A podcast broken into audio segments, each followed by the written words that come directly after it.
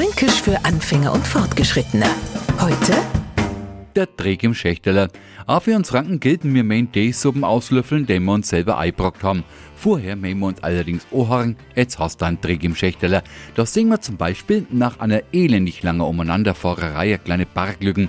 Manster Kuminei, ja bestimmt. Wenn man jetzt von unserem Beifahrer gewarnt, na, der ist vielleicht doch vielleicht ein wenig zu klar, wir probieren's trotzdem und hutzen oh, no kommt's. Das? Jetzt hast du einen Dreck im Schächteler.